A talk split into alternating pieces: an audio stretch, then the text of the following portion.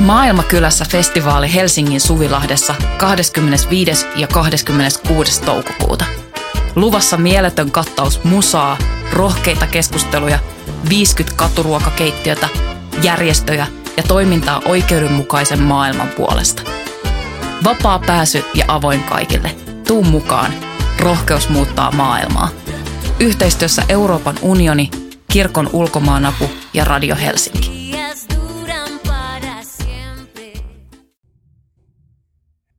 Voima numero 7 2023. Asumisen kallistuminen voi johtaa työvoimapulaan isoissa kaupungeissa.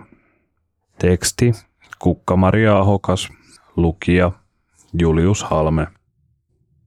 Asumiseen liittyvät kiristykset voivat aiheuttaa lumipalloefektin, asiantuntijat varoittavat. Eurooppalaisittain verrattuna Suomen suurkaupungeissa asutaan ahtaasti ja kalliisti. Nyt kun Petteri Orpon hallitus tekee leikkauksia kohtuuhintaiseen asumiseen ja asumistukeen, asumisviihtyvyys voi entisestään laskea. Vuokralaiset ryn toiminnanjohtaja Anne Viita sanoo. Kyse ei ole siitä, ettemmekö ymmärtäisi asumistuen kalleutta valtiolle, mutta jos asumistukea leikataan eikä palkankorotuksia saa tehdä, tässä yhtälössä rahat eivät riitä. Perheiden hyvinvointi ei ainakaan kasva, Viita toteaa. Hallitus päätti, että jatkossa omistusasuntoon ei voi saada enää asumistukea. Lisäksi asumistuen omavastuuosa nousee ja 300 euron suojaosasta luovutaan. Aiemmin tuen saaja on voinut tienata 300 euroa palkkaa tai yrittäjätuloa ilman, että tulo vaikuttaa asumistuen määrään. Eri järjestöt ovat kritisoineet etenkin leikkausten yhteisvaikutusta. Esimerkiksi kaupungin vuokra-asunnossa asuva yksinhuoltaja, joka saa toimeentulotukea, menettäisi toimeentulostaan eniten. Kiristykset ovat monille muillekin hankala paikka, etenkin suurimmissa kaupungeissa, joissa vuokra nielee suuren osan käytettävissä olevista tuloista. Jo nyt etenkin vuokralla asuvat pienituloiset maksavat asumisestaan suhteessa muita enemmän. OECDn arvion mukaan asumisen kohtuuhintaisuus on Suomessa heikentynyt vuosina 2004-2021 ja on viidenneksi alhaisin kaikista OECD-maista. Jos katsoo 20 vuotta ajassa taaksepäin, silloin asumiseen menevät kulut olivat noin 25-30 prosenttia perheen tuloista. Nyt osuus lähentelee osalla jopa 40 prosenttia ja tämä hiljaisesti hyväksytään, Viita sanoo. Ilmiö koskee etenkin kaupunkialueita. Sen vuoksi Suomessa tarvitaan valtion tukemaa asuntotuotantoa, kuten kaupunkien vuokrataloja ja asumisoikeusasuntoja, Viita sanoo. ASO-rakentaminen poistuu. Orpon hallitus lopettaa asuntorakentamisen tuen eli ARA-tuen myöntämisen asumisoikeusasunnoille vuodesta 2025 mikä käytännössä merkitsee sitä, että asumisoikeusjärjestelmä eli ASO olisi loppumassa. Valtio on tähän mennessä tukenut rakentamista sillä ehdolla, että ASO-talojen omistajat ovat yleishyödyllisiä yhteisöjä. Useat ASO-yhtiöt ilmoittavatkin, että ne eivät tavoittele lainkaan voittoa. Kohtuuhintaisia asuntoja rakentavan asuntosäätiön mukaan hallituksen päätös on voimakkaasti ristiriidassa aiemmin sovitun asuntopoliittisen kehittämisohjelman kanssa. Se on kahdeksanvuotinen ohjelma, joka annettiin selontekona eduskunnalle vuoden 2021 lopussa, jolloin kaikki puolueet sitoutuivat kehittämisohjelman tavoitteisiin. Anne Viita muistuttaa, että kohtuuhintaisten asuntojen kaavoittaminen on kaupunkien keino suunnitella asuntopolitiikkaansa. Viime aikoina tutkijat ovat varoittaneet, että kaupunkien asuinalueet ovat segregoitumassa eli muuttumassa selkeästi joko pieni- tai suurituloisten alueiksi, joiden asukkailla ei ole kosketusta toisiinsa, mikä johtaa helposti sosiaalisiin ongelmiin. Kaupungit voivat ehkäistä kaupunginosien eriytymistä, jos ne varaavat tontteja hinta- tai vuokrasäännösteltyyn tuotantoon kalliiden asumiskustannusten alueelle. Silloin asumisoikeusasuntoja, kaupunkien vuokrataloja ja muita kohtuuhintaisia asuntoja rakennetaan limittäin vapaarahoitteisten asuintalojen kanssa.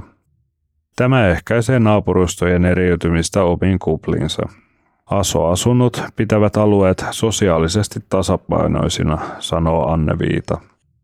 Hän muistuttaa myös, että nimenomaan pienituloiset ovat tähän mennessä päässeet omistusasuntoon kiinni todennäköisemmin ASO-järjestelmän kautta. Asumisoikeusasunnoista siirrytään omistusasumiseen ajan myötä. Päätökset tulevat merkittävästi hankaloittamaan pienituloisten asemaa. Näin pohtii Leena Eräsaari, sosiaalityön professori emerita, joka istuu hyvinvointivaltion vaalijat ryn ja köyhyyden vähentämistä edistävän European Anti-Poverty Network Finlandin hallituksissa. Hän on opettanut ja tutkinut sosiaalipolitiikkaa ja valtion laitosten yhtiöittämistä, etenkin aikanaan lakkautettua rakennushallitusta. Nyt tehtävissä päätöksissä on hänen mukaansa kyse ideologiasta. Asumispoliittiset linjaukset näyttävät kulkevan kohti yhä markkinaehtoisempaa suuntaa, ja vapaa-rahoitteisten vuokra-asuntojen asema näyttäisi korostuvan. Gründerit tässä hyötyvät. Monissa päätöksissä on kyse rakennuttajien intresseistä, Eräsaari toteaa. Anne Viita muistuttaa asunnottomuuden ehkäisemisestä, jossa Suomi on maailman kärkimaita. FEANTSAN eli asunnottomuustyön eurooppalaisen kattojärjestön selvityksistä käy ilmi, että niissä maissa, joissa on eniten kohtuuhintaista asuntotuotantoa, on myös vähiten asunnottomuutta. Pitkäaikaisasunnottomuuden poistaminen on yksi hallitusohjelman tavoitteista, mutta Anne Viita ei näe, että käytännön toimet tukisivat tätä päämäärää. Työntekijäpula odotettavissa. Jos tiukennukset asumiseen ja sosiaaliturvaan toteutuvat, se voi aiheuttaa lumipalloefektin, Anne Viita varoittaa – Monet pienituloiset ovat tippumassa pois asumistuen piiristä ja on mahdollista, että he joutuvat turvautumaan toimeentulotukeen, johon on myös tulossa kiristyksiä. Uuden lakiesityksen mukaan toimeentulotuen saaja velvoitettaisiin jatkossa hankkimaan halvempi asunto, jos asumiskulut ovat liian korkeat. Asukkaalla olisi kolme kuukautta aikaa muuttaa halvempaan asuntoon, jotta hänen tukiaan ei leikattaisi. Viidon mukaan päätöksen konkreettisena seurauksena pienituloiset todennäköisesti muuttaisivat kauemmas kaupungeista.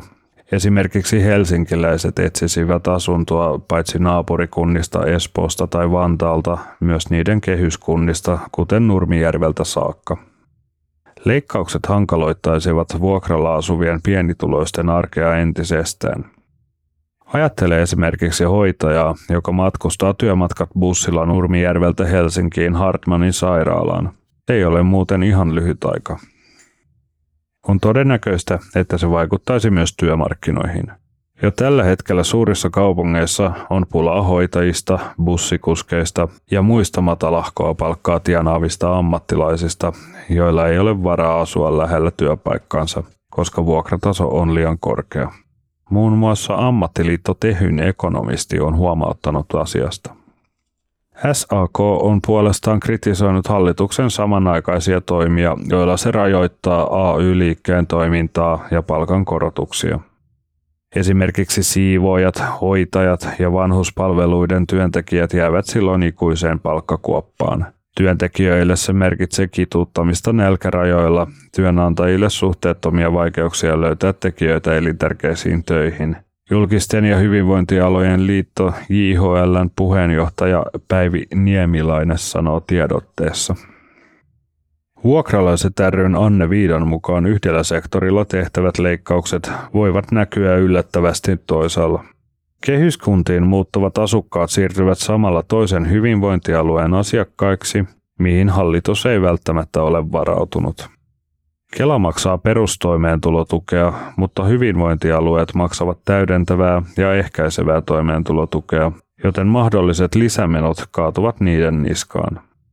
Monet hyvinvointialueet ovat jo nyt kriisissä riittämättömän rahoituksen vuoksi, minkä vuoksi ne ovat supistaneet palveluitaan. Asiantuntijajärjestöt kritisoivat lausuntokierroksellaan lakiesitystä, joka ehdottaa toimeentulotuen leikkauksia. Yhdenvertaisuusvaltuutetun lausunnossa arvioidaan, että asuntomarkkinoilla syrjintää kokevien ihmisten määrä tulee lisääntymään.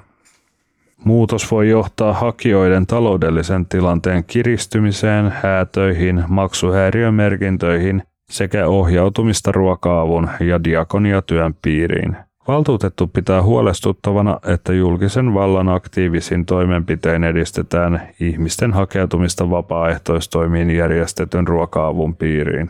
Lausunnossa todetaan.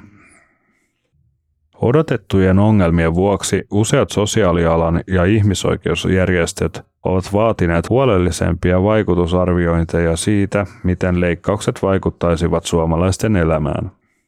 Tällä ei tosin välttämättä ole merkitystä, Leena Eräsaari epäilee. Näyttää siltä, että hallitusohjelma on viety läpi, sanoi tutkimustieto tai kansalaisyhteiskunta mitä tahansa. Vaikka tietoja leikkausten vaikutuksista olisi, niistä ei välitettäisi. Päätös on jo tehty, Eräsaari toteaa.